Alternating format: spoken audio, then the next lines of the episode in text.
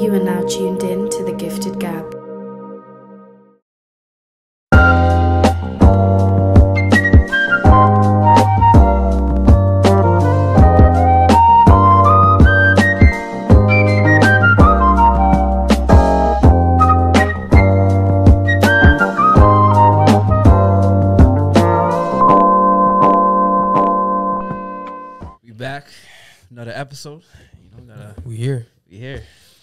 Special guest today. top So, boy. How you doing, man? I'm good. I'm good. Thank you for having me. It's good, Yeah, man. you It's good, man. How's how's everything? Uh, it's been good. You know, considering this whole pandemic situation that everyone's dealing with. Yeah. Uh, but yeah, it's been good. I've been real busy the last like two and a half months, so I can't complain. Yeah. Um, but just trying to manage everything as best I can. Yeah, Yeah. it's tough, man. This COVID thing, it's uh, it's affected everything, right? Oh, big time. I just I just recently seen that the uh, gym closures were a thing. Yeah. I don't know about the big box gyms. Um, but it's weird, you know. They they received a lot of backlash when they decided to close down gyms, and then what happened is, it, during this lockdown, the government released a report that showed it was like a bunch of different pie charts for each city, and it showed how or like what industries contributed to COVID outbreaks, and gyms across the board were like two percent. Because right now, gyms are like the most control, one of the most controlled places you can go. One hundred percent. Yeah, you got to sign up. You got to they sanitize everything. Yeah. As soon as you're done working out on something, man's there like a it down. NASCAR driver. You know, just wipes it down. He's gone. Yeah. Even like general gym, just like uh, what's the word? Uh, forgot brain fart. If you go to the gym, you use a piece of equipment, you wipe it down yourself anyway. Yeah, Yeah, that's just like for the majority. Like the majority. most people, I've seen sometimes where people, you know, they're doing their bench press and whatnot and leave. Mm. That happens, but for the majority, yeah, yeah, for the most part, yeah. you know. So, I mean, I feel like gyms. I don't know. If, I don't know what it was like out here. If you had to wear masks in the gyms, or Yeah. you did, Yeah. right? yeah. So I mean, I don't think it's that serious. Yeah, it doesn't make sense because you're saying that only two percent of Yeah. So cause for Yeah, so in Toronto specifically, it was less than four percent was contributed. The problem is they're trying to argue that because we're in hotspot areas, they want to limit things as much as they can. But you know, you got people who are making decisions who haven't like been in the gym or like Yeah. seen the gym in a minute, right? like that's yeah. that's really that's as much as I can say. Yeah. Doug Um, Ford is easy three hundred pounds. He's never It's- set foot in the It's gym. crazy because we were talking about this the other day about how the gym and mental health are so intertwined, and how by taking yeah. away that is it's really affecting people. So Mm. obviously they're trying to protect their citizens and keeping them safe and sanitary, but at the same time, that mental health aspect, which we literally just finished talking about, is so undervalued, underrated, and clearly that's shown by our government. You know? Yeah, it's big. Like I'm a big uh I'm a big advocate of mental health because ironically, like right before COVID initially hit in March, I I had um I had a photo exhibit in Toronto that was all about mental health within the black community, specifically with black men. Right. So that's always at the forefront of my mind. But going into winter, you got seasonal depression, which is like a real thing. Yeah. It's what I know it's late now, but it was dark from like 4 p.m. It's crazy. yeah. So people are already agitated. Um, when one of the best ways to make yourself physically fit or physically healthy is just going to the gym, right? Most people go to the gym. Like honestly, most people go to the gym just for a release mentally. Yeah, You know, they got some stuff going on in the day. It's therapeutic, man. for sure. Very, It's really therapeutic. very. So with everything going on in the world right now, I'm just talking about Toronto specifically or Ontario. it's dark by 3 p.m. Time goes back. I'm, just, I'm just pushing the time back. It goes back 3 p.m. It's dark. We can't go out anywhere. We can't do none of these things. You can't work out. You can't stay fit. People are gonna be miserable, bro. Like if I'd don't- lose it. I would lose it. Like, Yeah, people are gonna be miserable for sure. It's crazy. It's crazy. I mean, the effects you're seeing already, and uh, I'm kind of just worrisome about how we're gonna move forward as a society. Like, even after this COVID thing is all done, you know, how how are we gonna respond to like the new norms and, and whatnot? Like, it's it's it's tricky, you know. This guy's laughing. I feel like diff- obviously different parts of Canada handle it differently, right? Like you're in Edmonton. Mhm. I think like you guys are a little bit more freer out there. I don't know. Like, is there less restrictions? Like, I don't know, man. Like for governments, it's tough because it's like some governments are more concerned with the economy, Mm-hmm. and we talked about this a couple episodes ago. Like the there's drawbacks to keeping people inside, like a lot of drawbacks. You know, not forget about like businesses and stuff like that. Yeah. You know, you keep people at home. You know, the, the mental health aspect. You know, abuse, divorce, a lot of things go up because people are staying home. You know, and obviously with in in, in normal circumstances these things don't happen. People go to work. People go places. People. You know, Yeah. there's a lot of this escapism, but it's not really Yeah. escapism. So now it's like you close everything down. You're stuck at home with whoever it is, you know, maybe it's your partner, maybe it's your kids, whatever. And life is just it's just it's never like that. You know, it's it's never at that point. Yeah. So now everything is this it's an extreme to stay home for that That's amount of time. extreme that's sport, ex- bro. That's, That's, an an extreme. Like you know I mean? For real. So- yeah. it's like I, I think that's what the hesitation and it's like when you opened it was like there wasn't really any strategy behind opening you know Mm. schools just went back to regular yeah. Schools were like the biggest and schools were contributor The on the biggest, podcast. Yeah. environment, you know and there was no plan for that gyms they held it down you know Mm. gym, gym gyms have always been a really controlled environment like you Yeah. were saying you know what i'm saying so i, I think it, they it, they kind of act like they don't know like how to how to how to approach you know opening and then it's like we want to close things again it's like it's too reactionary yeah, yeah. you know what i'm Yeah. saying it's not yeah. it doesn't seem like it's calculated It's planned. it's yeah. tough because like nobody knows anything about this virus. But you know, somebody's got to step up and say, "Yo, okay, we're gonna look at the data." You know, like you were saying, there's Mm. data now. Okay, what makes sense to close? What doesn't make sense to Yeah. close? Not just closing everything at once. Restaurants, like some people can eat at home. You know what I'm saying? If you can order food on the go, order food on the go. I think dining in patios and shit like that. I think that's It's a little bit unnecessary. It's, unnecessary. Mm. You know what I'm saying? Gyms should stay open. You know, schools, you got to say, okay, hey, we got to look at alternatives to schooling. Because I feel like school was already operating on the fringes. yeah. up until yo, that Zoom point. University is tough, bro. It's tough. I couldn't doing it imagine. I couldn't now, imagine. I man. could not It's- imagine. I'm just so demotivated, bro. Like it's like, damn, I got a lecture today, then I got it. Like I hear my You can't even cheat. bro. You My can't even prof, cheat. bro. Like my prof, like you hear everything. Like my prof has a, a cat when she's doing her lectures. There'll be times that cat's purring so loud I can't even hear what the prof's saying, bro. And I'm like, I'm paying for this, bro.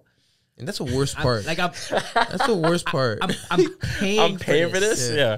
Like a, a scholarship is going towards this. My Mm. time and money is going towards this. What am I doing? It. I didn't. I didn't hear. Listen to your to your cat purr. I didn't. I didn't sign up for this. I think that's the worst part about all this is like school was just like we're sending everything online. They didn't cut any of the tuition costs. None. Yeah. They Yeah. didn't cut. They didn't say okay, we're gonna because like I've taken online classes. Online classes are not Zoom classes. Nah. Yo, hundred percent facts. Yeah. Yeah. Online classes are not Zoom classes. Online classes are like here's like this cohort you work with. You get a couple of discussions, assignments, and stuff. You work with these people. You guys organize it. Mm. Here's a couple books you got to read. There's no lecture. Nah. There might be a one-two video you got to watch. Yeah. Some reading you got to do. There isn't. It's it's specifically they call it collaborative learning. You know what I'm saying? It's it's really progressive. And I'm like, yo, this is one of my favorite classes I took because it's like Yeah. It's not that I have to lock tap in and go on Zoom and you know, I, like staring at a computer for three hours. It, it doesn't really make sense. You know what I'm saying? And then it's like costs are still the same. Tuition still costing you six six grand. You know what I'm saying? Seven grand, whatever it is. And there was no compromise or no adjustments and like universities did not adapt Yeah. in this time. I And think. think. oh, sorry, go, go, go, go. go, go, go. Well, I, I think that's that speaks to um, what you're saying is like relevant to everything across the board. You know, so the problem here's the thing, right? Like you said, we don't we don't know enough about this virus to one even have a cure for it, how to mit- we know how to mitigate it, but not how to fully get rid of the whole situation. Okay, cool. In an ideal world, if they tell me, look, we have to close down everything because this virus is serious, we don't know enough about it, I'm fine with that. The problem is, what do you guys do as a government? What do you do in order to help people at that point? Right. So when a university says we're gonna move everything online, it's like, okay, cool. can my tuition change though? Yeah. Mm. Because I'm I'm not paying like that tuition was meant for me to be able to actually go to the school to like participate in the experience of going to college university that's part of the reason you pay to go Yeah. Mm-hmm. right so now i don't have that aspect of it. I shouldn't be paying as much. A lot of the issues that restaurant owners and gym owners and all these industries were having was like okay it's not like we don't get that this virus is serious but if you're going to close us down for 28 days however many months you do still realize that bills still have to get mm-hmm. paid. You know what i mean? Yeah, yeah, yeah. and it's crazy it's crazy. Like i i didn't realize until covid how like fringe everyone was operating Oof. all these businesses were society, operating yeah. our society like Everybody. like Yeah. on average most people are working paycheck to paycheck mm-hmm. right and that's no different for a lot of businesses because the rent is crazy for some of the places they have to pay so when the government came out and said yo here's a small business loan for you know, everyone so that we can help subsidize some of the costs what general public didn't realize was that it was still up to the landlord of the place whether or not they would agree Yeah. to take the small business loan. So if you're just a small business but you're renting out this space and your landlord says, "No, nah, I'm not I'm not I'm not signing up for that." You got to come up with the money for that for mm-hmm. that month. The secret, right? Yeah. yeah. The secret. Yeah. And I and I saw it happen. I saw places I every week in Toronto I see somewhere new close. And then I find out it's because their rent is so high. They, you can't ask people to pay 20 racks. Yeah.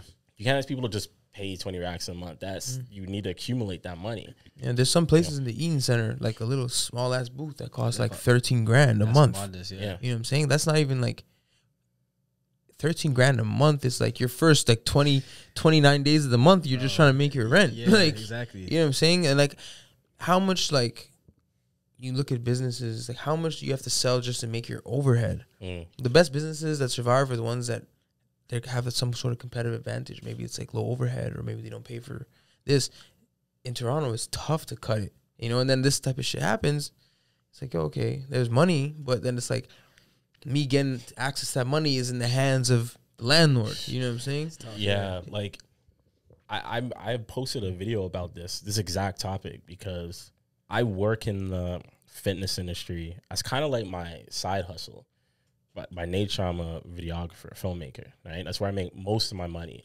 But most of my fulfillment comes from fitness because of the people I get to see, like clients I get to meet, all this type of stuff. And when you talk about group fitness, right? People that go to spin studios or those boxing gyms or any anywhere Yeah, like yeah. that. Most of those people go there for two reasons. One, because they actually want to work out, and two, because it's a social thing. These are people who work nine to fives. They don't see anyone during the day. They're like, oh, let me go to the gym and meet like minded people. That's really what it's about. Group fitness does not survive, or it can't, the very model of it can't survive without a lot of people going to the classes Yeah. because there's always like promos, you know, buy two classes, you get one free. It's all that based type of on volume. Based on volume. So when the government says, all right, we're to reduce the numbers by half, they're like, all right, that hurts our bottom line, but whatever, we'll rock with it. And then when the government says we're to do 10 people, you're basically saying you guys can be open, but you're like not really to survive. It completely eradicates the experience for everyone. And I think that applies to any business because like the numbers are going down. So whether you're going to a restaurant or whether you're in school or whether you're at a, a any type of establishment, that experience gets eradicated. And I think it completely disincentivizes people from even going in the first place. Yeah. You know, what I mean, it's a tough, it's a tough goal. Like if I'm going to go to a restaurant, you know, like me, me and him, we used to go to Cactus Club sometimes, right? All the time. Mm. Uh, shout out, to, actually, not Nah, really there's no shout shout outs. There's no shout outs. shout man. No to- shout outs. yeah, yeah. Y'all Um, lost that. Yeah. but um we we'd go for that that social uh, enjoyment Enjoyment, to, yeah. so sometimes meet other people to see people that we haven't seen in a while and it's like you take that away and bring it to 10 people i'm we're not going there no more you know what i'm saying Think about all the times you go out and you Yeah. get somewhere and it's empty.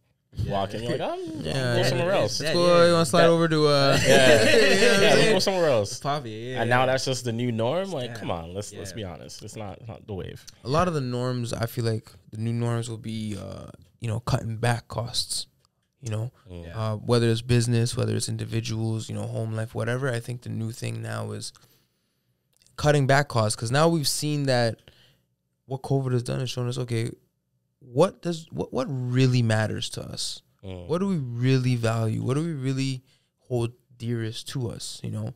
So if it was like you know you had all these material things, it's like okay, you're not going out.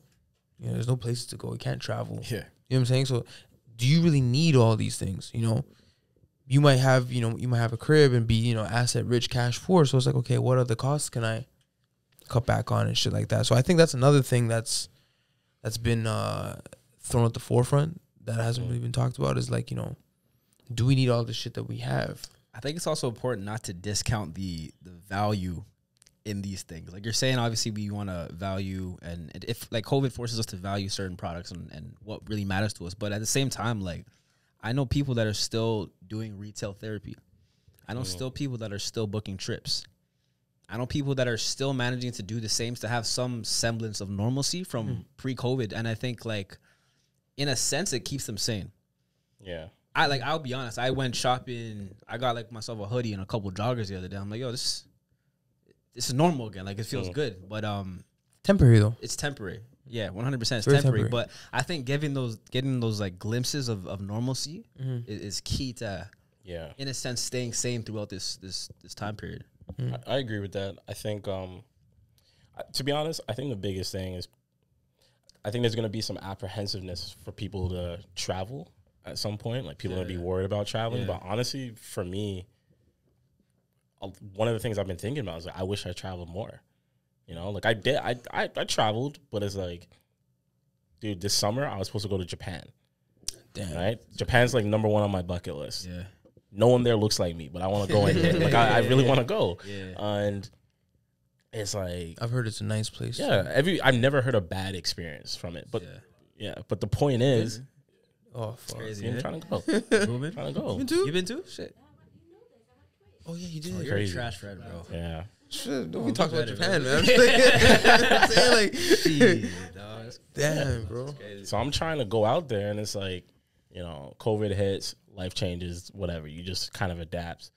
But I think a lot of people are in this weird space where it's like, okay, I I know that tomorrow if I wanted to go to Mexico, I could because mm-hmm. I've seen people do it, you know, and doing rapid testing at the airport, all that type of stuff. But the problem is, I don't know how long it's gonna be before I can actually say I want to go to I want to go to Europe.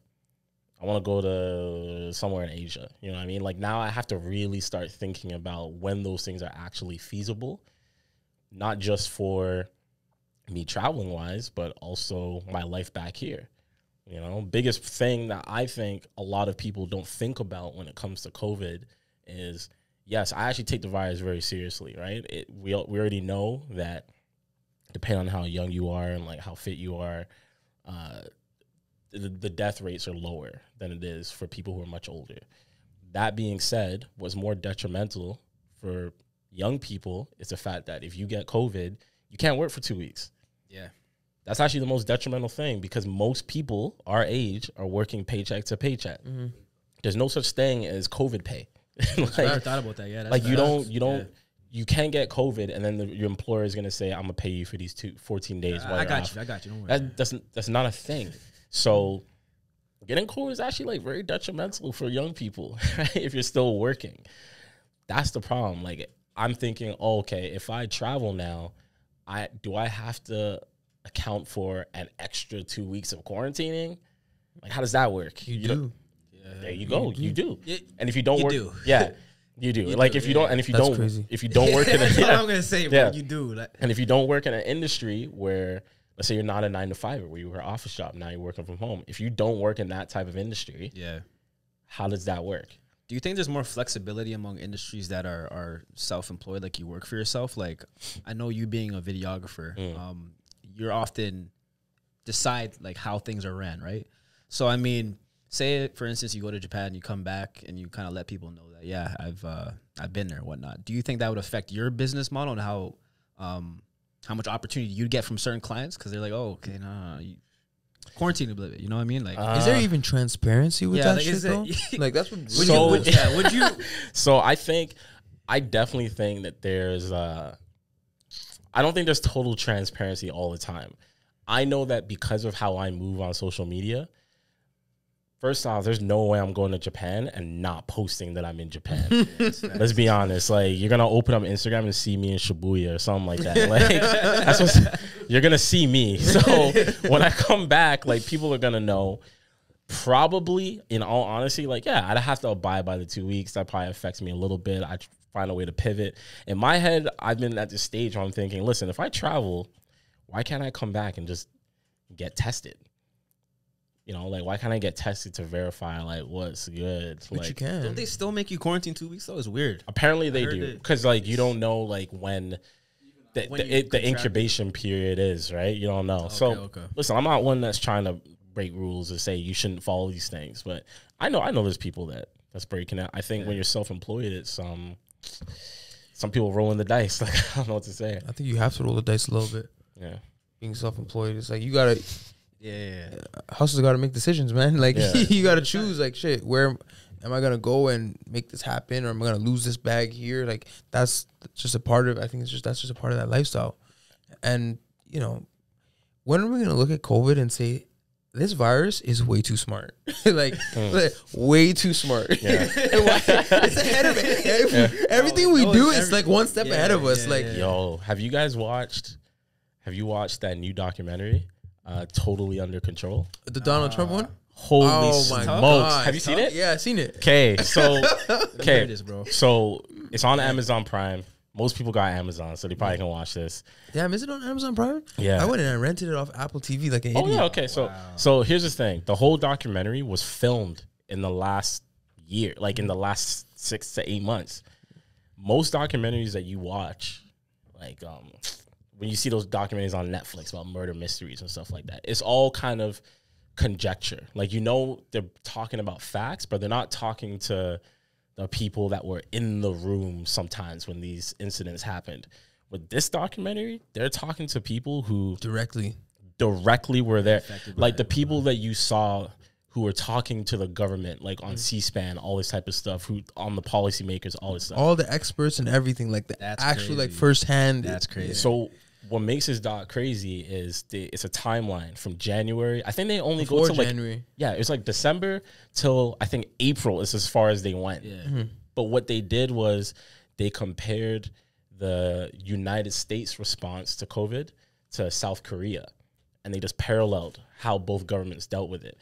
And honestly, God, you watch it, you'll be frustrated because What were some of like the major differences? so you, you, you like Bro, yeah. I think that the biggest takeaway is that like Trump had all the information. He had all the experts. He had people all the telling him. He had everything. He had all the tools, but he just blatantly disregarded. He, I don't think he he, He didn't dis- opened. yeah, It wasn't disregard. Like he fully said, like he basically looked at them. Can I can, can I curse or no? Yeah. He basically looked at them and said, "Fuck you." like, like I'm gonna do. I hear you, but I'm gonna ignore what you're saying because when you see the comparisons, basically the problem is when how do I explain this? It would be like me telling a basketball like I gotta run a basketball camp, right? I got I got Carmelo Anthony in the room with me, right? Obviously, you think I defer to him to give me some knowledge. And I'm like, nah, I'm gonna go to the cafeteria lady to like give me the information that I need for this. Mm-hmm. Bro. That's an extreme example, but that's really what it was. So he had he had all the experts. He had people on his team who basically said who were following this, right? Because the CDC in the states, there's just I didn't realize there's a CDC in every country, and they all talk. Really? Yeah, they all talk. They all because whenever when one country sees something, mm-hmm. Yeah. they're like, hey, we should, correspondence. they're, they're yeah. like, we're gonna let everyone else sense. know. That makes sense, So yeah. back in last year, these people are saying, "Yo, there's like this weird virus thing going around," and men's in the states were basically saying, "Yo, like this is no, no, no." The people who are on board, they're like, "Oh, this is serious. Like, Oh. this is what we should do." And we're not stupid. Like, we're in the 20th century. We've seen pandemics before, so you just come up with plans mm. for what you do when a pandemic hits. They had all of that stuff. And Trump was just like, no, you know what I'm going to do? We're going to make a committee that's going to deal with COVID, but we're to have basically no doctors on there and no no one that works in this field. We're to have all lawyers it sounds like I'm making this It's up, crazy. but that's actually what it is. We're gonna have all lawyers. Yeah. We're gonna have all lawyers. So basically, the politics, Over politicians got involved in public health. Mm-hmm. South Korea looked at it and said, We're gonna take a step back. Yeah. Scientists, go ahead. because literally after they had a pandemic a few years ago, people forget Obama went through like four pandemics. It was like mm-hmm. H1N1, Zika, Ebola, and one more thing. There was a lot he Yeah, went yeah, through, yeah. right? And at the time, he was criticized for basically His reaction. his reaction mm. speed to it, but he let the scientists take over. He's like, I'm not, Yeah. I don't, I'm not making decisions. What do I know? I'll let the scientists deal with it. Mm. South Korea, they had a similar incident. Like people were upset when H1N1 happened, so they literally signed a bill that said government does not get involved. Like right away, all we do is give you guys the money to deal with it. So first thing Korea did was just test everyone, testing everyone, and they're so smart. They're like, it took like it, it didn't makes- take a long time for them to test everyone. did not It because makes sense. Like, makes why- sense. why and not? and they're like one of the things they booked, which I never thought about. They're like, we used to have people come into these like facilities to get tested. You know, they would, you know, we put the cotton swab up their nose or they cough, and we're like, we can't run these tests indoors because when you c- you cough now, it's just in the air. So they did drive through stuff, which I'm looking at like that makes a lot of sense. That's what happens when you get scientists running the show. you know, like, that's You what know? happens. Mm-hmm. So, you, I'd highly recommend watching the. It's a really I'll take good. a, It's a I'll really take a look doc. at that. It'll annoy you, but definitely watch yeah, it. no, yeah. Billions and billions. Yeah, I was gonna say, yo, yo, I wanna, I wanna touch upon that point because considering Trump's background, very business minded, he's very business savvy. He's thinking money first.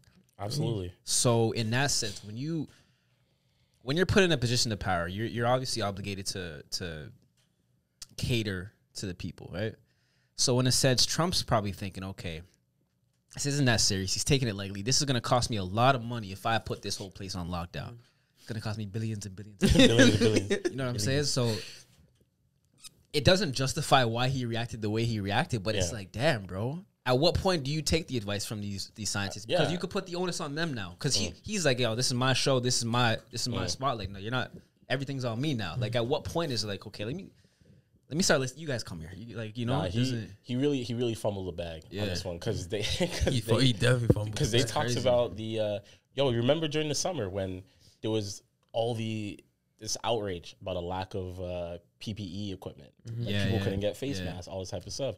They talked about it in the dog. Like That's crazy. America used to have, I think, like three of the largest manufacturers in the world who would, uh, you know, make the PPE equipment. And then when Trump was in presidency, he basically outsourced them to China. He's like, you know, all these can go to China. When we need them, we can just buy them at a cheaper rate. yeah, But then the pandemic hit. No one in, in the states could get this stuff. So what happened? They had to try buy it back from China. But China's like, yo, we're in the middle of pandemic. We're just gonna we're giving them out to our people here, and then it created a bigger problem. You know, there's a lot of internal fighting. it's There's- amazing how scarcity has been so like ramped up during this time period. Like a good example is toilet paper. Mm. What are we doing here, bro? Yo, COVID doesn't make you shit. I don't understand. Let's be real. Like when COVID first hit, and I saw men's running to the store to Yeah. grab all this toilet paper. I'm like, has it been confirmed that it makes you do this yet? the first thing. The first thing people went to get was toilet paper. Out of any, first any thing- good, out of any good. Yeah, I'm like, what, what do you expect is going to be happening here? what do you expect? I've, lo- I've lost a lot of faith in humanity Oh, these last few months. Ah. Dog, I saw this and I was like, all these people are the weakest links. What, Oh, a- One hundred percent. what, what about what about what about what about the anti-maskers? this is this is what this is the funniest Oh, one to don't me. get me started. the rally in Toronto. Yeah, it was. It was also. It was a very bright crowd. you know what I mean? it was a very bright crowd, if you know what I mean. Uh, yeah. Yo, that's crazy. Yo, that's facts.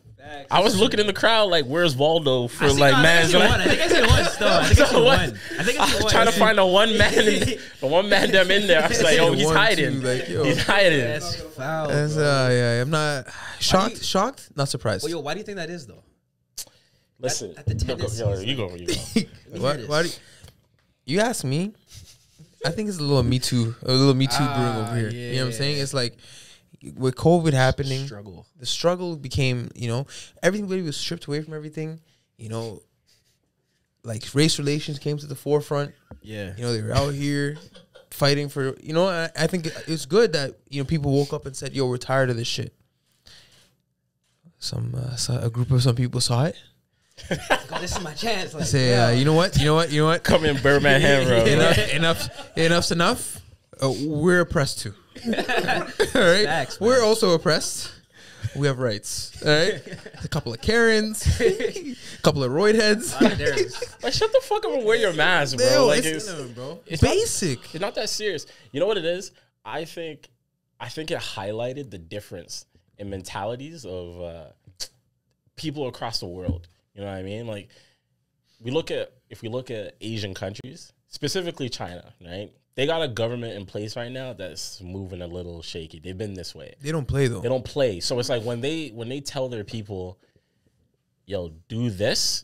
Most of the time they do it. There's protests happening right now because of the ongoing unrest with the government, but that's how it just works. When people say wear a mask because there's too much pollution in China, everyone just does it. In the states, and even to a certain degree here, imagine imagine they did what they did in South Korea here that first month, where literally they said, We're shutting down everything. You're not doing anything for the next month till we get this on hand. You're gonna have people who are gonna look at you and say, Fuck you. Yeah. I'm gonna go, I'm gonna go to Trinity Bellwoods and do what I need to do. Do my thing. Yeah, that was crazy. Because I remember that. Yeah, I I was remember that too. I went by on my bike and I like posted it. I'm like, this is crazy. Yeah. Right? It's a bunch of people that it's more me before we.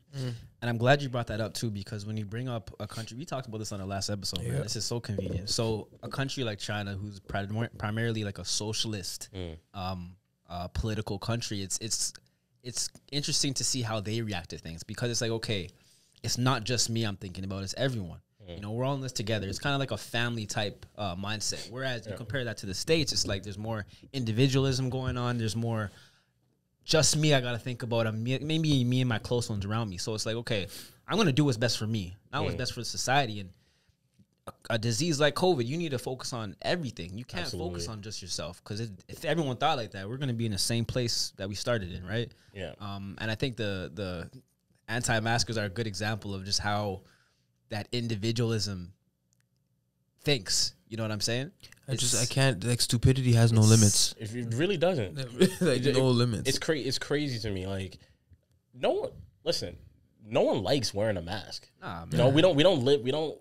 If we lived in a place that was polluted all the time, I wouldn't even question it. You, know what I'm saying? You know what else people don't like? People don't like speed limits, but we still abide by them. abide- you know what I'm yeah. saying? Like these things are put in Wait, wait, place. wait, say that again. Speed limits. What was the second part you said? We abide by them. That we, we do abide by them? Yeah. You've never been to Brampton, clearly. Uh, Brampton, listen, driving in Toronto is stressful. Yo, doesn't Brampton have like the worst insurance rates in Oh, all yeah. Oh, Canada? I heard, yeah, man, it's crazy. yeah, all I, I heard it was the world that was. Yeah, it's Brampton and then like Richmond, BC. Point, yeah, but point, but point is like, yeah, these things are in place to make things go smoother. Like Yeah, in the doc too, they talked about like it's not the first time we see the pandemic, right? I don't know what the world's population was at the time, but they talked about the Spanish flu, and at the time they said one third of the world's population was inflicted with this flu, right? What we know about the flu today is like, listen, I get a cold, I can go to Walmart, uh, Shoppers Drug Mart, pick something up, that'll help me fix it real quick. The problem with COVID is the problem with people saying, look, it doesn't kill as many people as the flu does every year. The problem is we actually don't have anything yet to like for me to take to deal with it. Mm-hmm. So we don't know how this thing is gonna mutate and change as time goes on. Smart ass virus. Right? So basically what the people back then did, literally the world's government was just like, wear a mask. That's it. There's literal photos, like black and white photos Yeah. of these old Talking white about those uh, those beak. Um, not the beak ones. Oh, there, there, there was the beak ones, but literally people just wearing Yeah, cloth yeah, masks because yeah. they're like, hey, if you don't cough and sneeze in people, virus ain't really gonna it's gonna mitigate it.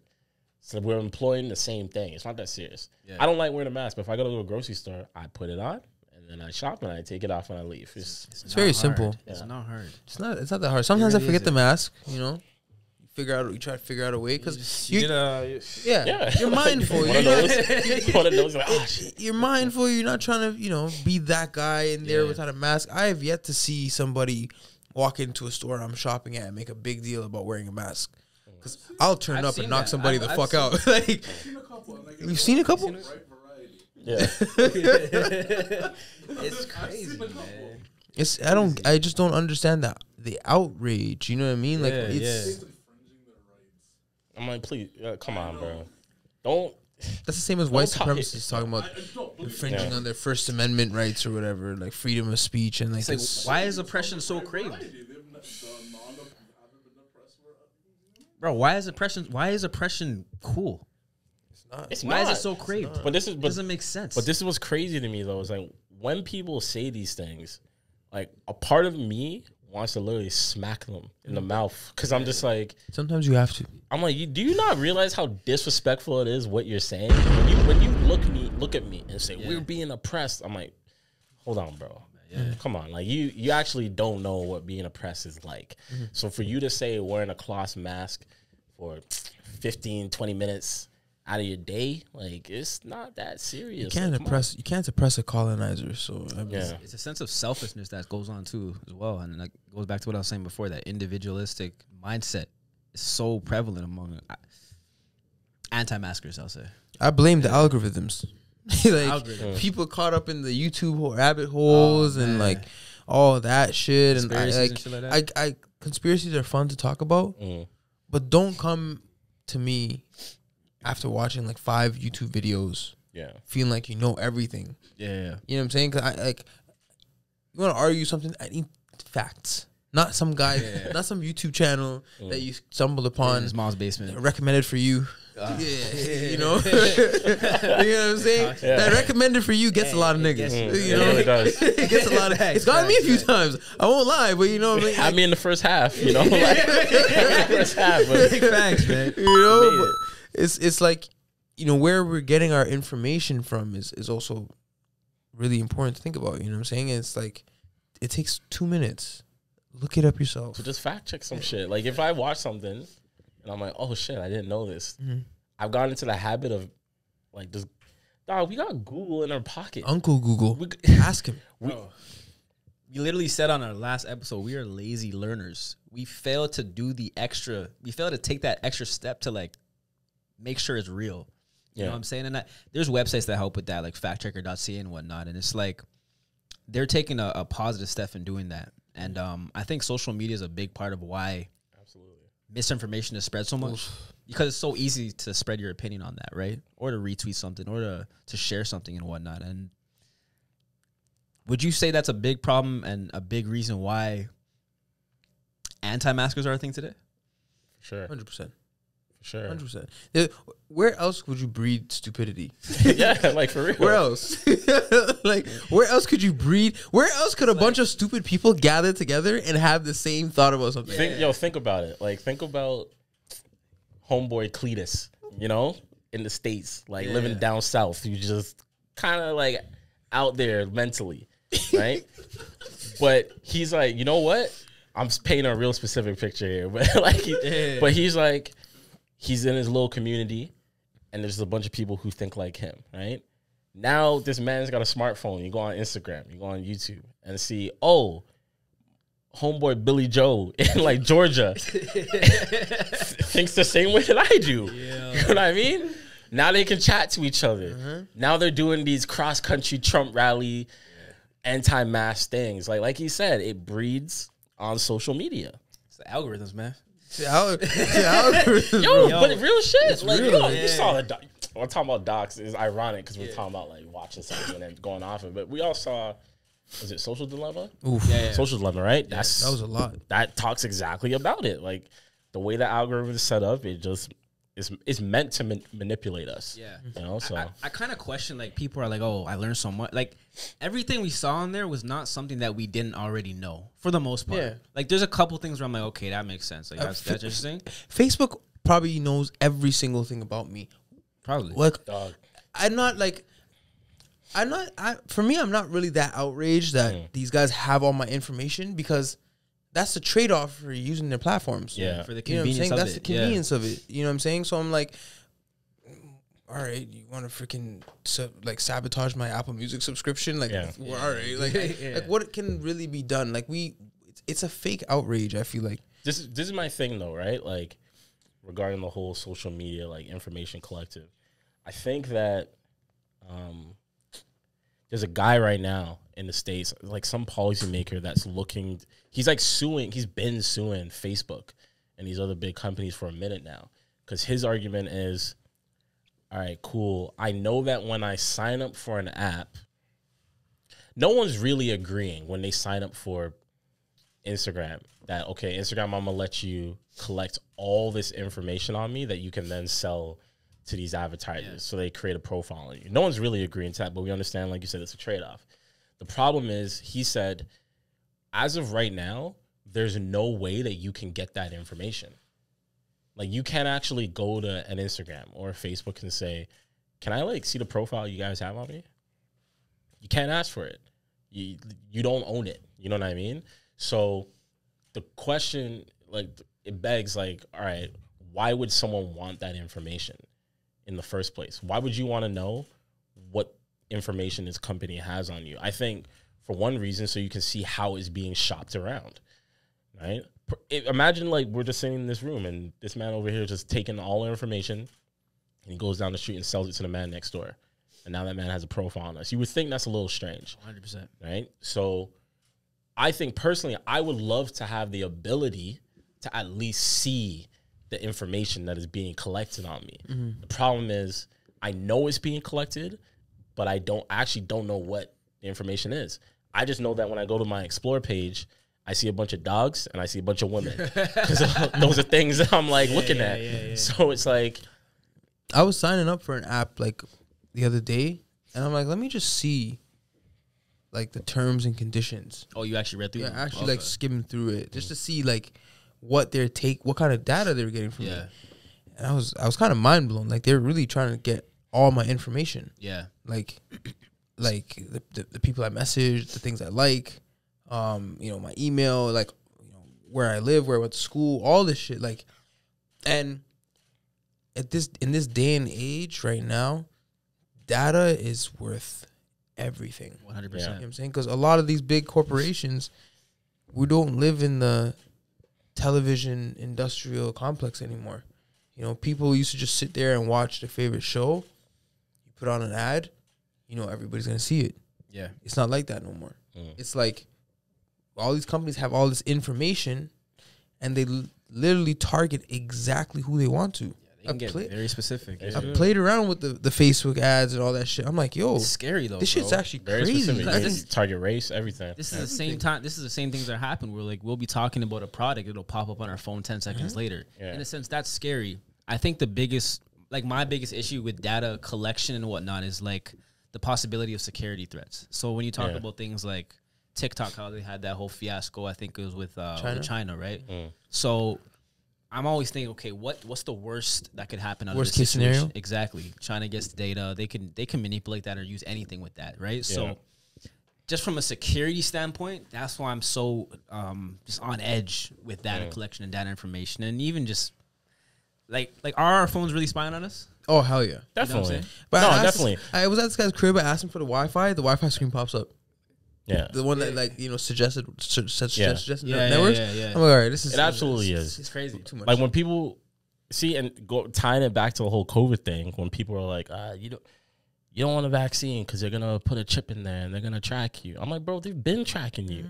You have a phone in your pocket. Like, more what are we? ways than one, What are yeah. we talking about? And first off, they don't give a fuck about you because you're working at Walmart. Like, they, what, are you, what, are you, what are you talking to me about tr- being tracked? Like, you're not doing nothing. Like, if anything, they're just trying to figure out how they can manipulate you. That's really it. Simple, the simple. government's always watching. You know, Yeah. they they watching, but like my life's not that interesting. It's Big Brother, man. big, big brother, It really is. Shit, man. man, crazy. crazy. All this shit, man. It's Yeah. Yo, I heard they can. They're like, uh, it's possible to sell that.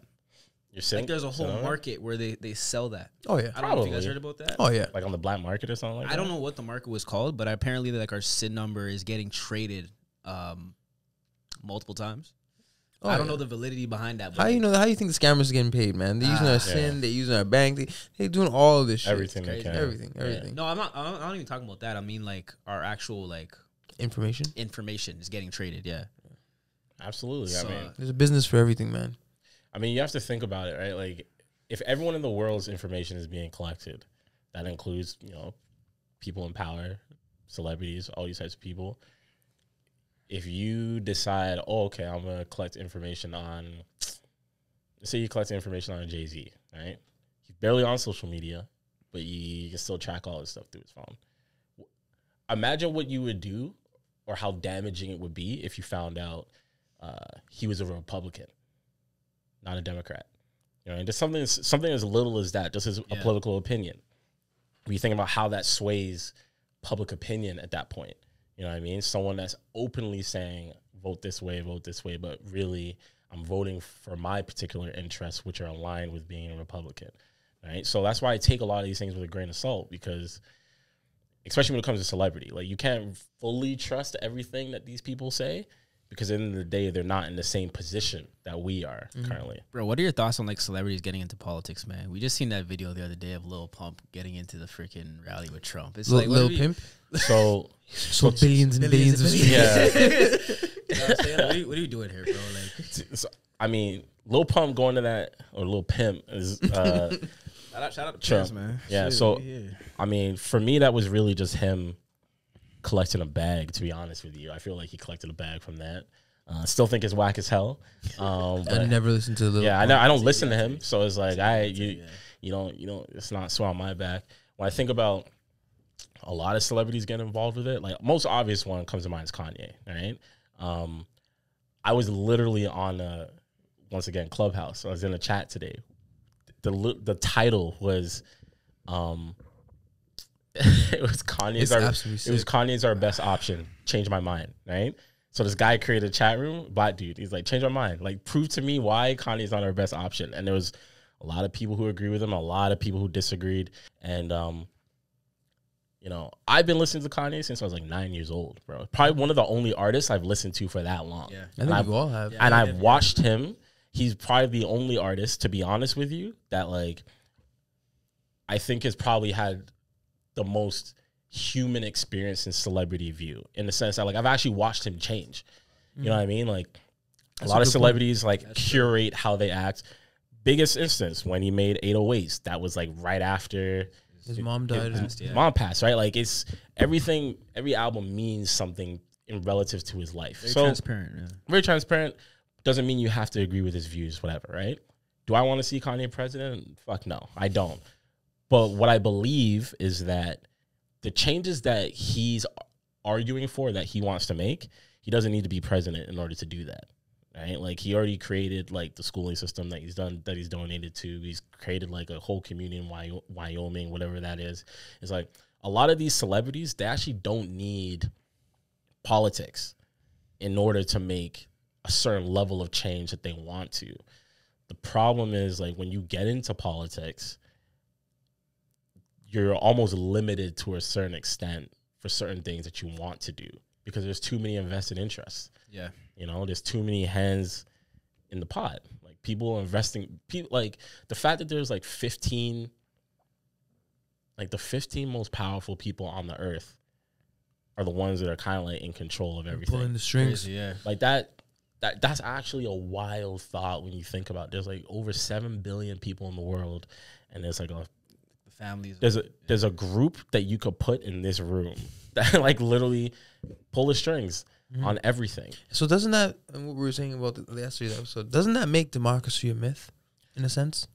you know what i think the systems that we have in place right now are, are flawed right i mean even this whole I, I agree with you to a certain extent like yeah it, i think the ideal society it needs to be a mix of a lot of these Yeah, systems that for we have in place Yeah, yeah. people shit on socialism but it's like yo there's a time and place when that absolutely works right the reason why people in the states can't get behind this idea of like universal health care is because, as you said before, it's too much me before we.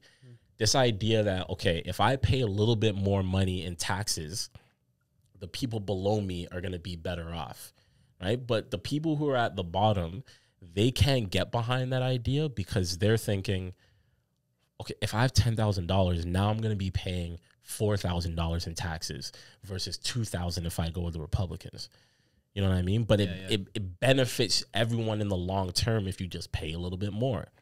And the reason they can't get behind it is because there's this mentality and this idea, specifically in the states, that everyone will get rich one day. the American dream. Pull yourself up by the bootstraps. It's the American the American dream. It- Yeah. It's made to make people think that everyone will get to this point. When Yeah. we've seen it's not the case. You can't get there.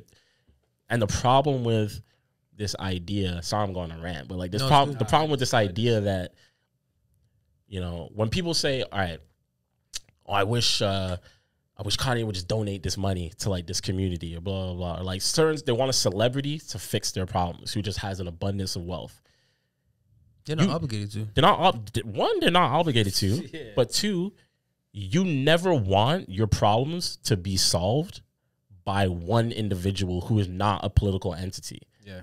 because then that creates like a weird dicey moral dilemma right like they they kind of own your whole situation but they're not in the government. The government are the people that are supposed to create the system that works for you.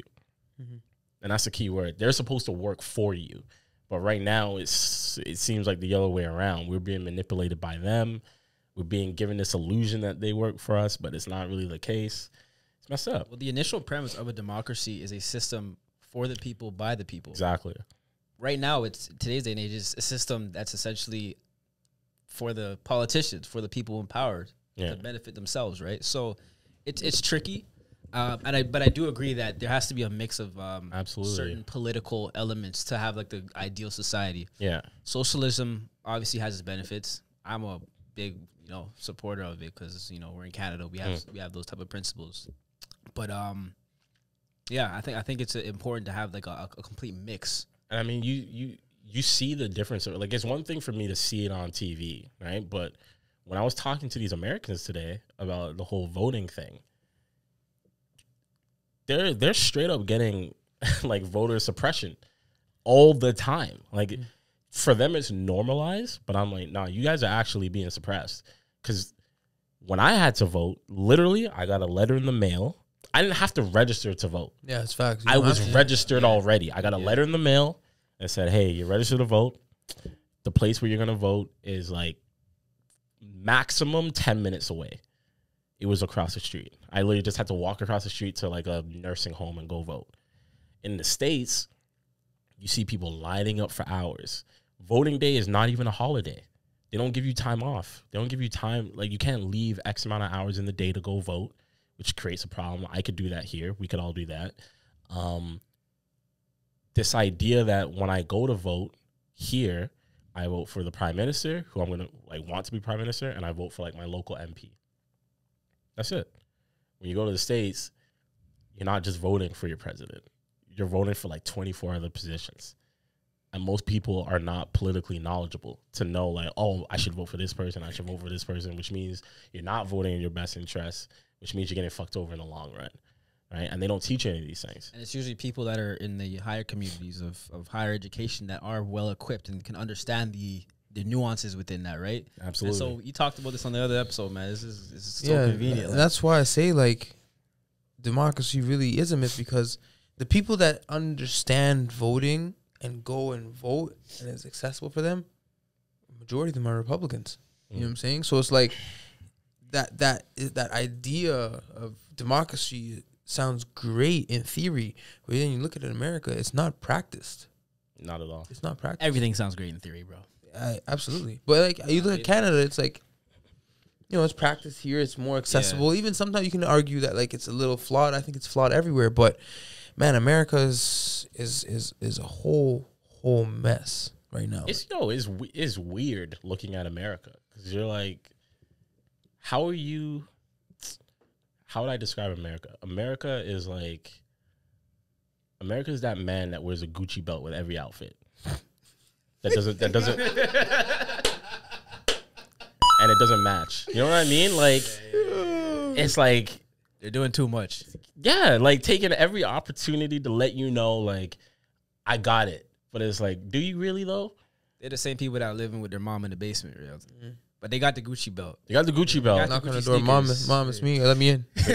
They got the Gucci belt, but like there's toilet paper stuck to, stuck to your shoe right Yeah, now. yeah, you know what I mean? It's like what what's really good? And you- I want to talk about like you went back to, to the American dream. Yeah. You know, I think like this this theory that you can come to America and have this mobility to go from like rags to riches to Mhm. boom is like that's the idea. Everybody wants to hit that gold mine and, and, and be that thing. But then you look at America right now, it's like shit. Mexicans try to come here, they get split apart from their families, sent home. Black people have been here for four hundred years, still have still haven't even leveled the playing field. Yeah. You know, Chinese virus comes, right? As Trump would say, you know, there's discrimination there. It's like the the American dream is like you want to know how they justify that? Because one case out of every million cases, there's one that makes it out. Yeah. LeBron. and that's the one Jay-Z. case that you see sensationalized everywhere. Yeah. And that that to me is just like, I, like as an athlete, I, I like to compare a lot of like these situations to like my experiences. Like as an athlete, you know, um, you you often hear about in basketball the, the basketball community like, what's the chances of you making it to the league? What's the chances of you going to college? What's the chances of you going D one? And so those chances, I, I think that are are they're undervalued and they kind of like get slipped under the rug because like that American dream, like what's the chances of getting that dream? Yeah. You know what I'm saying? To me, I compare that to like going to the league. Like, what's the chances? But it's sensationalized all the time when you, when you, you, you like you can't.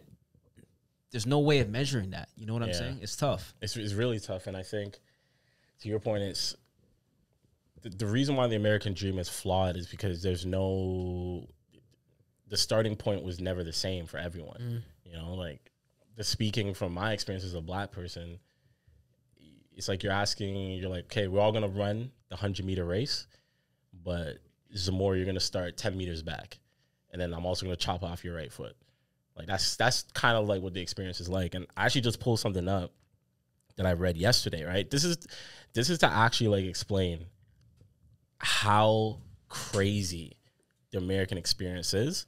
But basically, it said um, this book that my boy was reading. It said this was what the United States was for longer than it was not.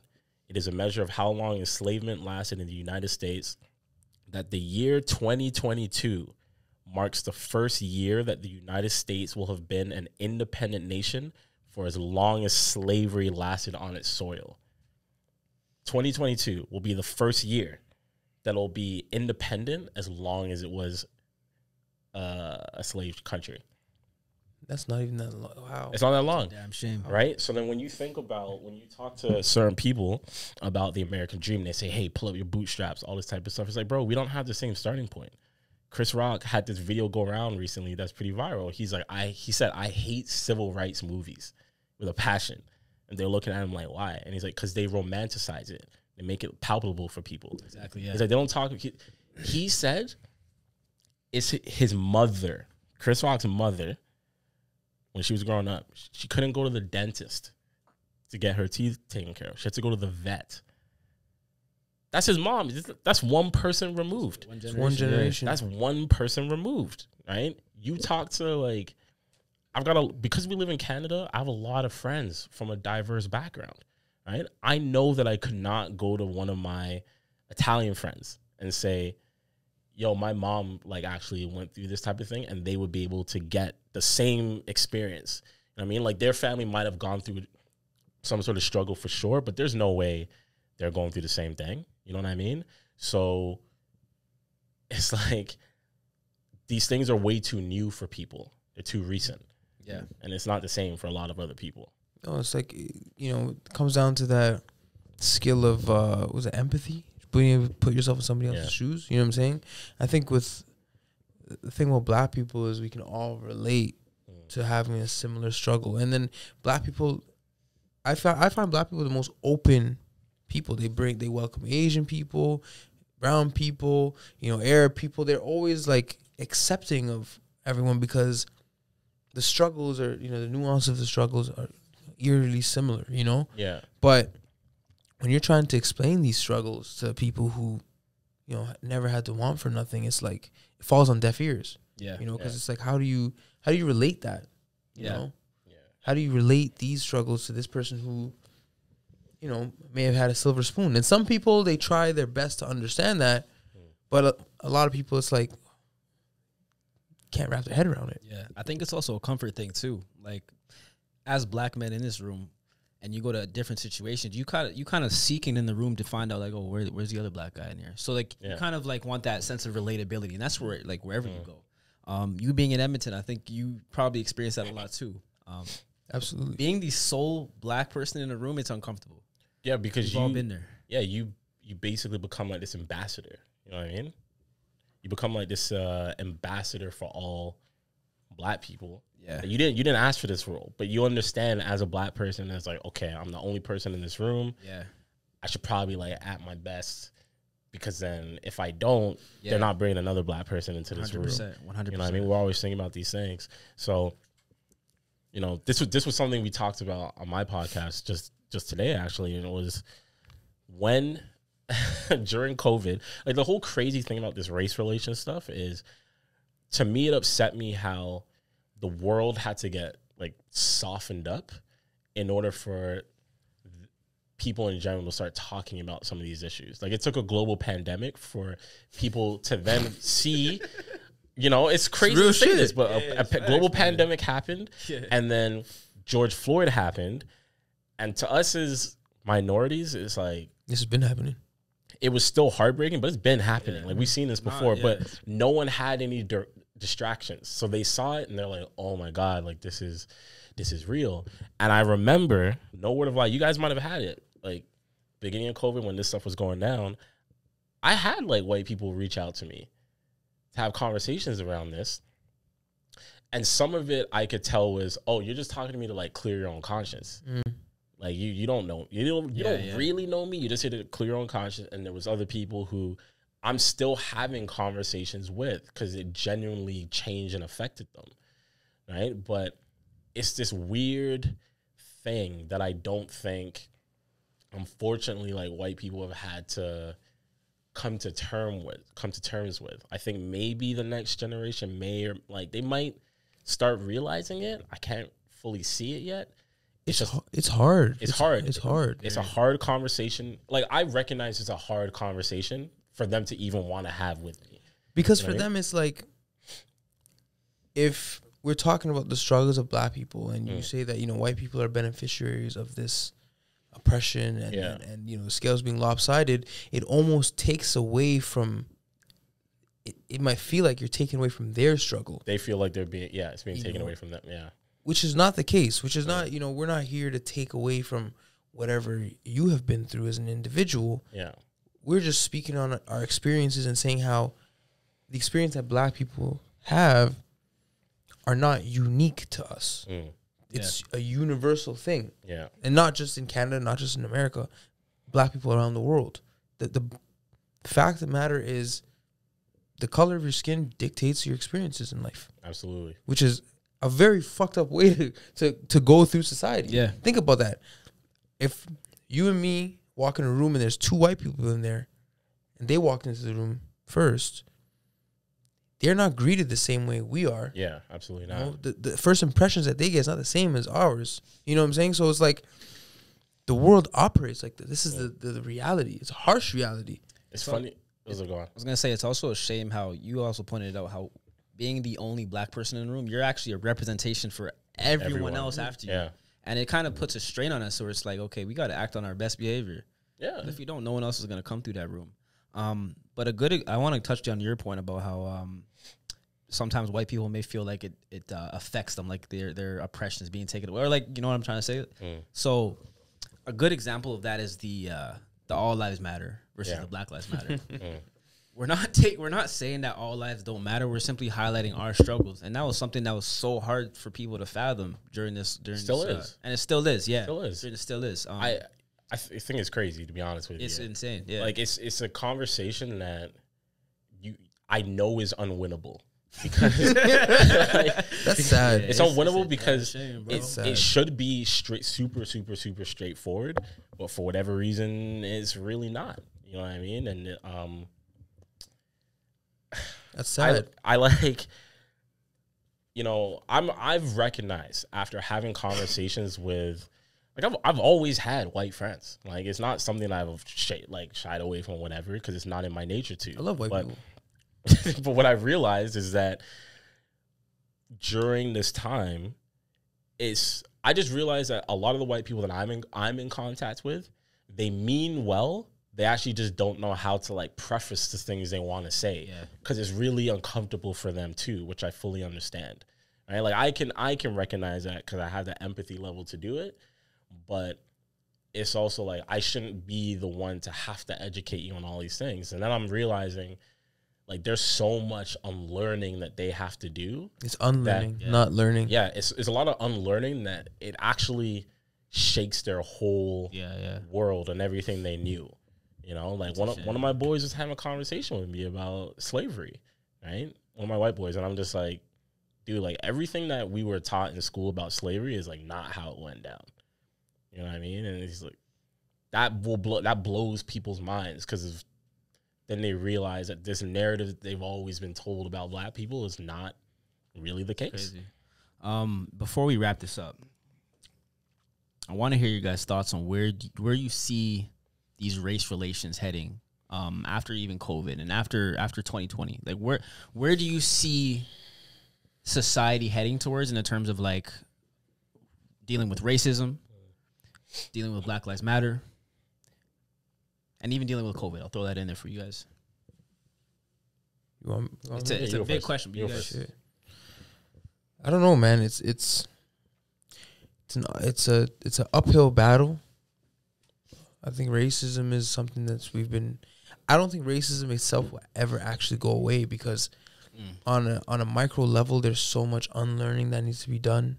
There's so much education that needs to be you know education needs to be taken into our own hands individually. I think as a society we rely too much on people to tell us Mm. how things went down, how people to tell us how things should be, how people tell us how we should, you know, how we should carry ourselves, as opposed to taking accountability for our own learning and saying, "Yo, this doesn't seem, this narrative might be questionable. Let me take it upon myself to Yeah. to d- dissect it and really get down to the bottom of this." Like, not enough people take accountability for their own individual learning. Yeah. And until that accountability comes into play, I think we'll be having the race conversation for a very, very long time. Because, like you said, some some people just want to clear the conscience, conscious. Some people it's very performative. You know, it, it takes the individual to say, okay, yo, let me really understand how This this, is on shit, me. how this shit went down. It's really on me. Accountability in a Yeah, accountability. Yeah. It always comes It down to comes to- accountability. It's crazy. you yeah. know, as creators, I think, you know, you said you're a filmmaker. Also, it's like you know, I think for us, it's it's important for us to be producers of content that makes us think Absolutely. about these this shit. You know what I'm saying? I think there's so much co- to consume in the world that's Yeah. that's mindless and just garbage that as producers and, and people that have been through these struggles, I think it's our job and our duty to tell the stories that people may think may watch TV and be like, oh, you know, that's just television. No, no, no, no. It's just real life. Yeah. You know what I'm saying? As creators of that content, we have to be the ones to continue pushing that conversation. And, and it could be in subtle ways, it could be subconsciously. You know, art is like there's no barriers to it, you know. Yeah. So we have to use that art to kind of continue to push that conversation forward. That's big, man. Cause like example of that. Do you do you guys hear that show uh, Watchmen? I've heard of that Like show. the Yeah, movie. yeah, there was a movie, and then they made a show. Was it the superhero? Yes, it Yeah, was- okay, okay. It's just ironically, it's like this society where there's superheroes and there's some villains, and like all the cops wear. All the some of the, the cops look like superheroes because they all have like masks and different things, but they do that to protect their identity, right? But they're all most of them are good, but the problem is like when the show starts, the show is actually centered around black issues because it starts off in Tulsa, Oklahoma, Mm. right? And we if you guys know what happened in Yeah. Tulsa. And I remember when the show came out, it was like last year, when people were talking online about, oh, like this actually, like they showed, they just depicted it in their own way, what actually happened in Tulsa, Oklahoma. Because it's on HBO, it's super violent. So they showed what happened. And people were like, wow, this is crazy. And then people were saying, yeah, this actually happened. This is them, this is them showing you what actually happened That's crazy. people That's were like. Yeah. people like they, they couldn't believe this actually happened. We're like, no, like this this has been a thing. We always knew this. So you bring up a really big point about how you have that responsibility as someone who creates art to create content that makes people think. I think as consumers too, we have to put the onus on on them and us ourselves included when consuming um, conscious content because as consumers, sometimes you don't always want to consume that. And I know I know p- sometimes people choose to be ignorant and choose to not want to be woke or whatever term you want to use, and I think that's important to really expand your horizons in that sense. Absolutely. Yeah. learning new information, information that's going to make you think, just what you're saying. So, as much as the responsibility is placed on creators of content like that, as consumers, you got to digest what's good for you. Yeah. it will make you think outside the box. So, Yeah. I'm yeah, I'm at a point in my life where you know if if it doesn't make me really question, think, or inspire me, I just don't have time for it. Mm. You know, That's whether it's up. music, Yeah. whether Yeah, it's yeah. podcasts, That's whether it's television, whatever it is, because at the end of the day, all you have is your your mindfulness. Yeah. You know, and everything starts with your brain. Anything you create starts with your ideas. You know, so that space has to be nurtured. It can't be neglected. You know, Absolutely. so you have to kind of just take yeah. As a consumer, you have to take that upon yourself, and then I've- yeah, I think just to like yeah wrap up for me is I think uh, I I honestly don't know like where things are gonna go next year, and, and the main reason I feel this way is because even though we don't live in the states, I honestly do feel a lot of uncertainty around this election Mm. because what I'm seeing is I've always known as a black person that racism is there, whether it's overt or you know subtle, because we've all faced it. But what I've seen since Trump has become president, in like the last year and a half, especially, is just that outright like aggressiveness Mm. of it, and that is becoming a norm. Like people are starting to think like this is okay. this is okay. You know what I mean? So I'd like to think that even if he did become president again, there'd be a bigger side of people that are like, we need to actually figure out how we squash this, you know? Because if we just have to live with this man being our president, we're not going to live with all the other, you know, crap that comes along with it. Um, but that's something I am concerned about because it's weird. Like we live in Canada, and you see, pe- I've seen people wear MAGA hats here, I seen a black guy wearing a MAGA hat Yeah. last time. I was and I was like, we're, this. we're intertwined with them a lot in Yeah. many ways. So, So it was like that's that's my main thing. Yeah. But aside from that, I think it's important that you know we have discussions like this, um, because one thing I've always lived by is you never know who's watching, right? You you never know, and it's like whether it's someone that you like, you don't like, if they're tuning in, they're gaining some sort of information, and that's probably the most important part. Well, honestly, man, it's, it's been a pleasure to have you on this podcast. Um, Absolutely. definitely got to have you on again. This is very insightful Thank you, for thank you, not yeah. only us, but I'm pretty sure those who are listening. So, let them let them know where they can find your podcast, man. Yeah. Um, uh, my podcast, We Need to Talk TV, WNTT.tv. And then you can follow me at Topboy, T O P B 0 Y. That's it. what's up? On that note, You guys know what it is, just like that. yo.